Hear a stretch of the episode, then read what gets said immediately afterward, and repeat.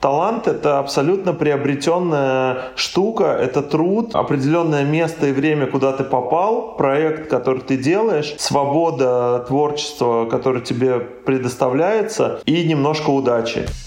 Здравствуйте, дорогие слушатели. Это подкаст «Переговорки», а с вами его ведущий я, Николай.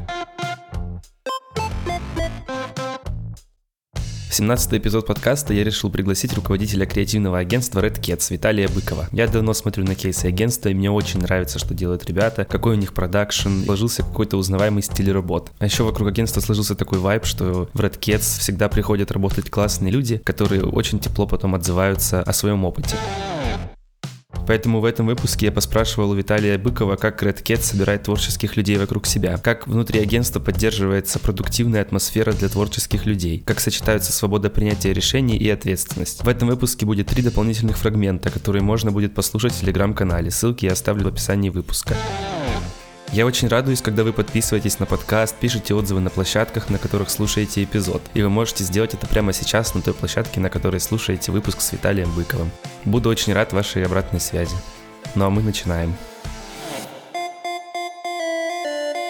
Как тебя можно корректно слушателям представить? Виталий Быков, руководитель креативного агентства Red Cats. А расскажи, пожалуйста, чем ты сейчас занимаешься вот именно в Red Cats? Как 16 лет назад начал работать генеральным директором, так и работаю до сих пор. И в основном моя роль в агентстве — это заниматься административными какими-то задачами, там, не знаю, купить стол, стул, сделать, чтобы у сотрудников были хорошая техника, атмосфера. Не то, что сам я покупаю это, а обеспечить атмосферу. Второе — это это я занимаюсь продажами. Все клиенты, которые приходят в RedCats, к сожалению, им приходится проходить через меня в первую очередь. Третье, и мы с Дашей, вот с которой ты познакомился, мы с Дашей занимаемся пиаром. Кстати, интересно получается, что, не знаю, может, у меня, по крайней мере, такая ассоциация сложилась, что мне казалось, что за весь креатив в RedCats отвечаешь ты, и что креативный директор. Мне кажется, я не один так думаю. К сожалению, так думают очень многие, но я никогда не занимался в Redcat с креативом. Никогда. Я никогда не был ни арт-директором, ни креативным директором, ни копирайтером. Я никогда за свою жизнь ничего не придумал. Помню, ты еще рассказывал, тоже, кстати, в кассу, наверное, про это, что ты периодически включаешься в проекты. Слушай, ну скорее на уровне стратега, ну то есть не на уровне креативщика. Конечно, если ко мне пришел клиент, он мне рассказал что-то про свою задачу, я, естественно, включаюсь в проект на уровне брифинга, на уровне оценки идеи, могу. Но это вот максимально не моя роль, не то, что я хочу делать. Я вообще страдаю, когда занимаюсь проектами.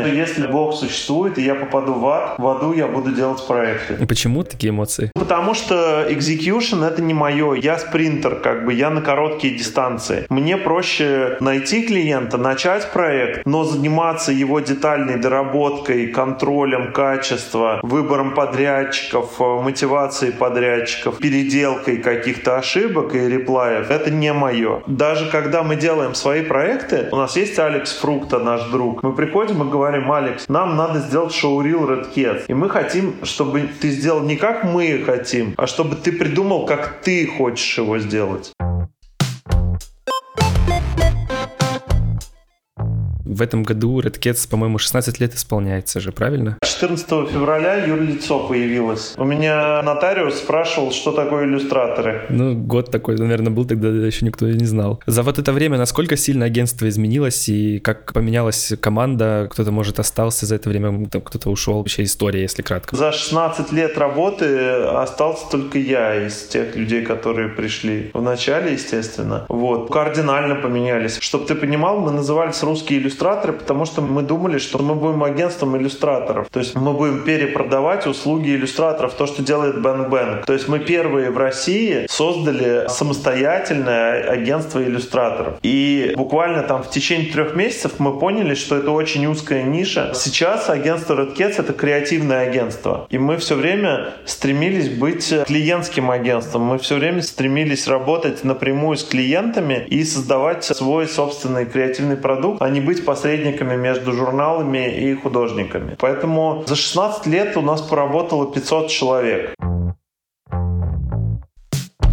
Кстати, многие из них тоже именитые какие-то креативщики, там тоже мои знакомые рассказывали. Прям такой легендарный период, что вот мы работали в кедах, они говорят, там работали копирайтерами. Я реально горжусь некоторыми людьми. Я могу сказать, что вот в свое время от нас ушел Илья Рыжков, Саша Абрамов. Они сделали агентство Лунапарк. Это прям очень крутое агентство, которое делает интерактивные инсталляции. Очень хорошая команда Little Big Agency. Три соучредителя работали в Red Cats и создали Little Big Agency. Я горжусь, что у нас вот работала очень давно, в 2005 году, Оля Медленко. Она сейчас работает креативным директором в Лос-Анджелесе и делает титры для кино. В прошлом году она получила Эффи. Я не могу сказать, что это моя какая-то роль, что это роль агентства. Я могу сказать, что в Red Cats приходили действительно уникальные личности, и многие из этих людей прям добились многого в творческом плане. И они молодцы. Ну и помимо всего прочего, вокруг э, орбиты Red Cats все время крутились какие-то креативные директора, какие-то классные чуваки, которые не работали в штате, но так или иначе они участвовали в проектах. Нам логотип, э, наш второй логотип Red Cat делал Леша Маслов. Некоторые проекты для Honda Леша Маслов делал. Леша известный дизайнер, который сделал трамвай R1. Мы с Денисом Башевым, например,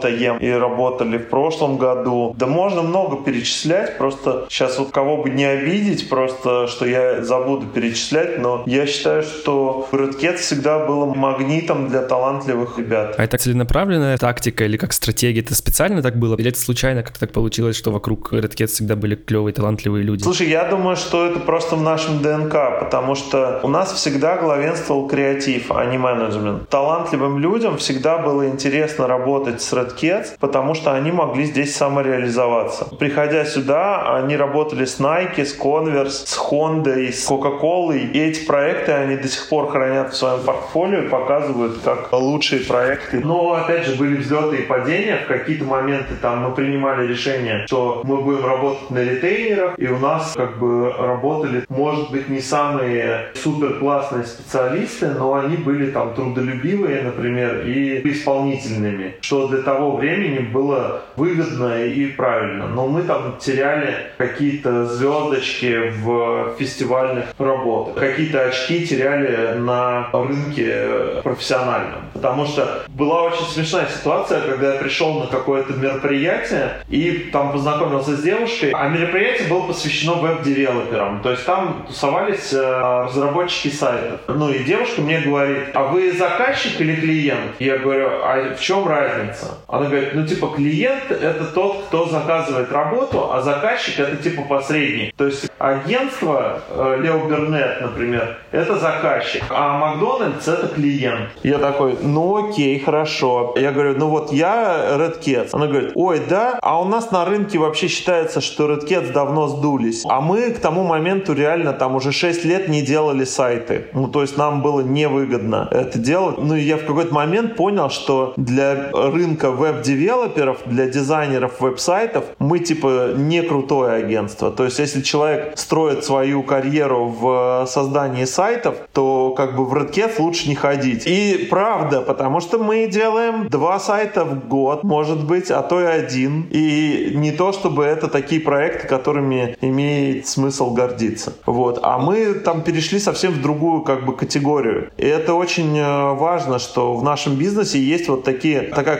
кастовость. Вот сложно э, перейти из одной касты в другую. Я, кстати, в этом смысле, когда ты сказал про шлейф агентства, у меня почему-то как другая ассоциация есть. Я просто периодически захожу на сайт Red посмотреть классные работы. И мне кажется, что какие-то очень ламповые ролики у вас получаются. Там вот последняя работа, которая мне очень нравится, это для Озона про Риту Дакота. Про веб, видимо, я не застал те времена, но какая-то такая вот ламповость и такая какая-то уютность, не знаю, как сказать, мне кажется, она прослеживается прям хорошо.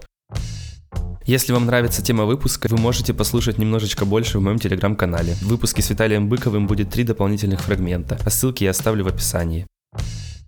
Мне хочется спросить, ты вот э, вначале сказал про людей, да, которые удерживаются, приходят работать в агентство, потому что им тут классно самореализовываться. Есть э, какие-то штуки, правила или какие-то, может быть, вещи, на которые стоит обращать внимание при поиске талантов и в процессе найма сотрудников? То есть, чтобы вот он влился и вообще занимаетесь ли вы поиском талантов или люди сами идут? Слушай, это отличный вопрос. И я раньше думал так, что для того, чтобы у тебя работали талантливые люди, нужно как-то специально этих людей э, находить, фильтровать и отбирать. А потом я как бы подумал и посмотрел на то, сколько людей работало в Red Cats и кто из них э, там ну реально талантливый, крутой и классный. И понял такую интересную закономерность, что а, если ты крутое, классное агентство, и работаешь с классными клиентами, то талантливые люди сами тянутся к тебе, и не нужно отказываться от этого потока людей, которые хотят у тебя поработать с горящими глазами. И Б, талантливых людей, которые могут раскрыться, гораздо больше, чем мы думаем. То есть талант — это не врожденное качество. Талант — это абсолютно приобретенная штука, это труд, определенное место и время, куда ты попал, проект, который ты делаешь, свобода творчества, которое тебе предоставляется, и немножко удачи. И, собственно, я думаю, что, ну, я верю в то, что любой человек может быть талантливым, раскрыться и стать звездочкой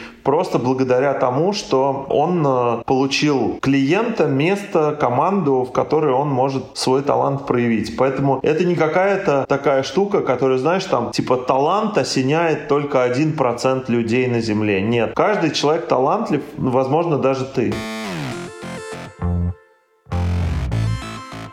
Ты в одном из своих выступлений как-то сказал, что важно правильно мотивировать творческих сотрудников, создавать какую-то особую атмосферу внутри агентства. Можешь, пожалуйста, рассказать, как это в Red Cats происходит? Ну, кроме того, что вот здесь люди могут самореализоваться, и здесь клевые клиенты, может быть, это как-то еще на уровне HR-стратегии как-то это прорабатывается, ну, тогда смысленно. Вообще вот я понял такую штуку, что смузи, там, не знаю, дорогая мебель, там, не знаю, локация офиса, это все второстепенные вещи, которые важны важные, но второстепенные. И я думаю, что реально важна свобода принятия решений. То есть, если ты человеку говоришь, что ты свободен сам принимать решения в той или иной творческой задаче, то это самое важное и ценное для того, чтобы человек раскрылся. И я в это очень верю. То есть вот я верю в то, что можно прийти стажеру сказать, так, чувак, вот это твой бриф, делай, что хочешь, придумывай, что хочешь, это твоя задача, я не буду в нее вмешиваться, я буду помогать тебе ее продавать клиенту. А если ты ему еще скажешь, что ты сам, сам продаешь свою идею клиенту, то это вообще замечательно. Я думаю, что вот этот постулат, вот этот принцип, что ты даешь свободу человеку, от него дальше все скачет. И атмосфера в агентстве, и тусовки, и доверие друг к другу, и ответственность, э, которая друг на друга накладывается. Я думаю, что вот основополагающая история — это свобода отвечать за ту работу, которую ты делаешь, и, и принимать самостоятельное решение. Вот это очень важно, мне кажется. Не бывает ли ситуации, например, когда это может э, мешать каким-то операционным задачам бизнеса? Почему спрашиваю? Мне представляется, что, может быть, по крайней мере, это такая моя, как скажем, выборка, да, по опыту. Когда ты приходишь в агентство какое-то, то там в основном ответственность за твои идеи несет креативный директор, например, и в этом смысле, там, поскольку он более опытный и знает больше и умеет больше, по идее, ему больше доверяют, соответственно, клиенты там охотнее покупают, возможно, его идеи. И когда ты, например, начинающий креативщик, высказываешь какие-то свои идеи, часто их закидывают и говорят, что нет, это не сработает, это не получится, и там начинаются разговоры про ответственность. Слушай, как это ни странно, есть очень много компаний, у которых креативный бизнес построен на таком авторитарном решении какого-то главного человека, будь то генеральный директор или креативный директор. И этот человек, он либо во всеуслышание объявляет, что он принимает решение, либо он навязывает свои решения, либо он является таким экзекутором решений. То есть он говорит, это да, а это нет. Ну, я знаю, вот в BTL агентствах там во многих генеральный директор отсматривает все презентации и решает, что несем или не несем клиенту. Это плохо. Мне это вообще не нравится, не близко и не интересно. Мне хочется еще вот такой момент спросить. Я сейчас попробую связать это с тем, что я видел на одном из твоих выступлений, по-моему, «Голуби и тренды» называется выступление. Ты рассказывал про узконаправленных специалистов, что это не самая лучшая тема и история. Мне в этом смысле интересно, во-первых, как внутри агентства Red Cats э, делятся сотрудники, да, и второе, э, как тебе кажется, почему вот такое нишевание это вредно и не стоит так делать? Ну, во-первых, у нас делятся по должностям люди, по ролям, то есть есть стратег, есть копирайтер, и это очень важно. Я не помню, что я там говорил про нишевость. Скорее всего, мысль была такая, что если ты себя заталкиваешь в какую-то очень узкую нишу какой-то специальности, то тебе сложно из нее потом выйти из этой ниши. Но это не всегда объективно для выхода, например, на рынок нового агентства. С ниши заходить в бизнес гораздо удобнее, чем заходить с широким позиционированием. А если говорить про агентство, то у нас вполне в агентстве нормально, если копирайтер вдруг сказал, что я хочу быть стратегом. Или если креативный директор говорит, я все сделаю один. То есть я и art direction сделаю, и копирайтинг сделаю. Ну, то есть это вполне нормально. То есть мы в этом плане гибкие. Если человек говорит, что я готов на себя взять эту ответственность, на здоровье бери. Вот захотел там копирайтер быть супервайзером фотосессии, пожалуйста, будь. Наверное, я высмеивал историю скорее клиентскую, когда у клиента есть э, какие-то микроменеджеры, и они не принимают никаких решений, они отвечают за что-то там одно, при этом они боятся брать на себя ответственность принять какое-то решение. Это очень плохо, всегда плохо заканчивается. И вот все время сталкиваюсь с тем, что нас брифуют одни люди, а задачи принимают другие. Это всегда печально, потому что невозможно угадать, что там в голове у человека, который ожидает от нас какую-то работу, а брифует нас другой совершенно человек. Соответственно, получается, что тот человек, который нас брифует, он может быть каким-то узкопрофильным специалистом, там, не знаю, закупщиком, например. И он не в состоянии идею, которую мы придумали, потом продать выше. А мы не допущены к телу этого человека. И это может быть проблемой.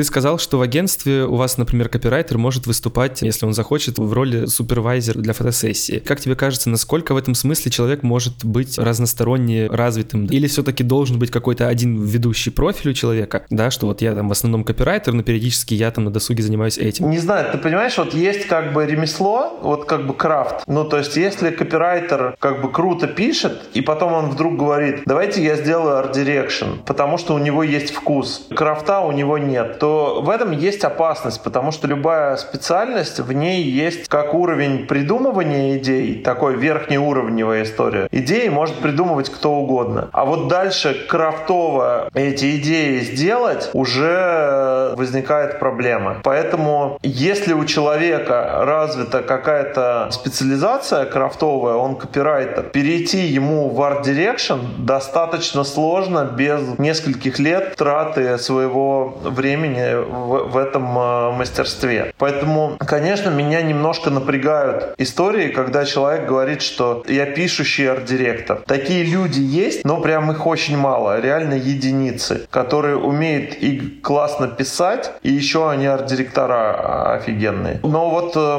например, в кино это достаточно развитая практика, когда режиссер пишет сценарий. По сути, режиссер — это человек, который визуальными образами размышляет, и он должен уметь уметь писать сценарий, то есть он должен создавать какой-то сторитейлинг. Ну, то есть вот тут нету, наверное, каких-то законов, но просто и тот, и другой навык надо достаточно долго развивать, и надо понимать, что нельзя вдруг неожиданно из арт-директора превратиться в копирайтера, даже если тебе очень хочется. Или из креативного директора в стратега. Во всем есть свой определенный крафт.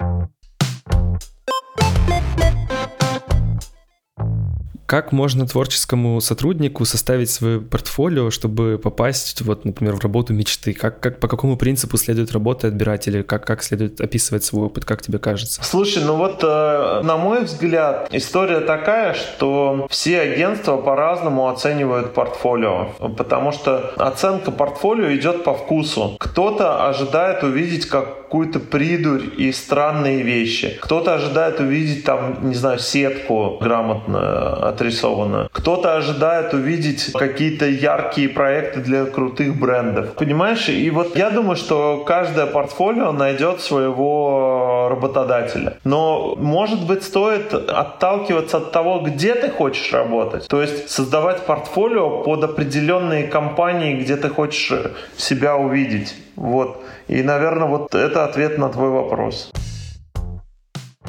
Спасибо тебе большое, был рад очень поговорить. Пока. Мне тоже было очень приятно, у тебя классные вопросы, счастливо. Спасибо, что дослушали выпуск до конца. Увидимся через две недели с новым героем в переговорке. Пока-пока.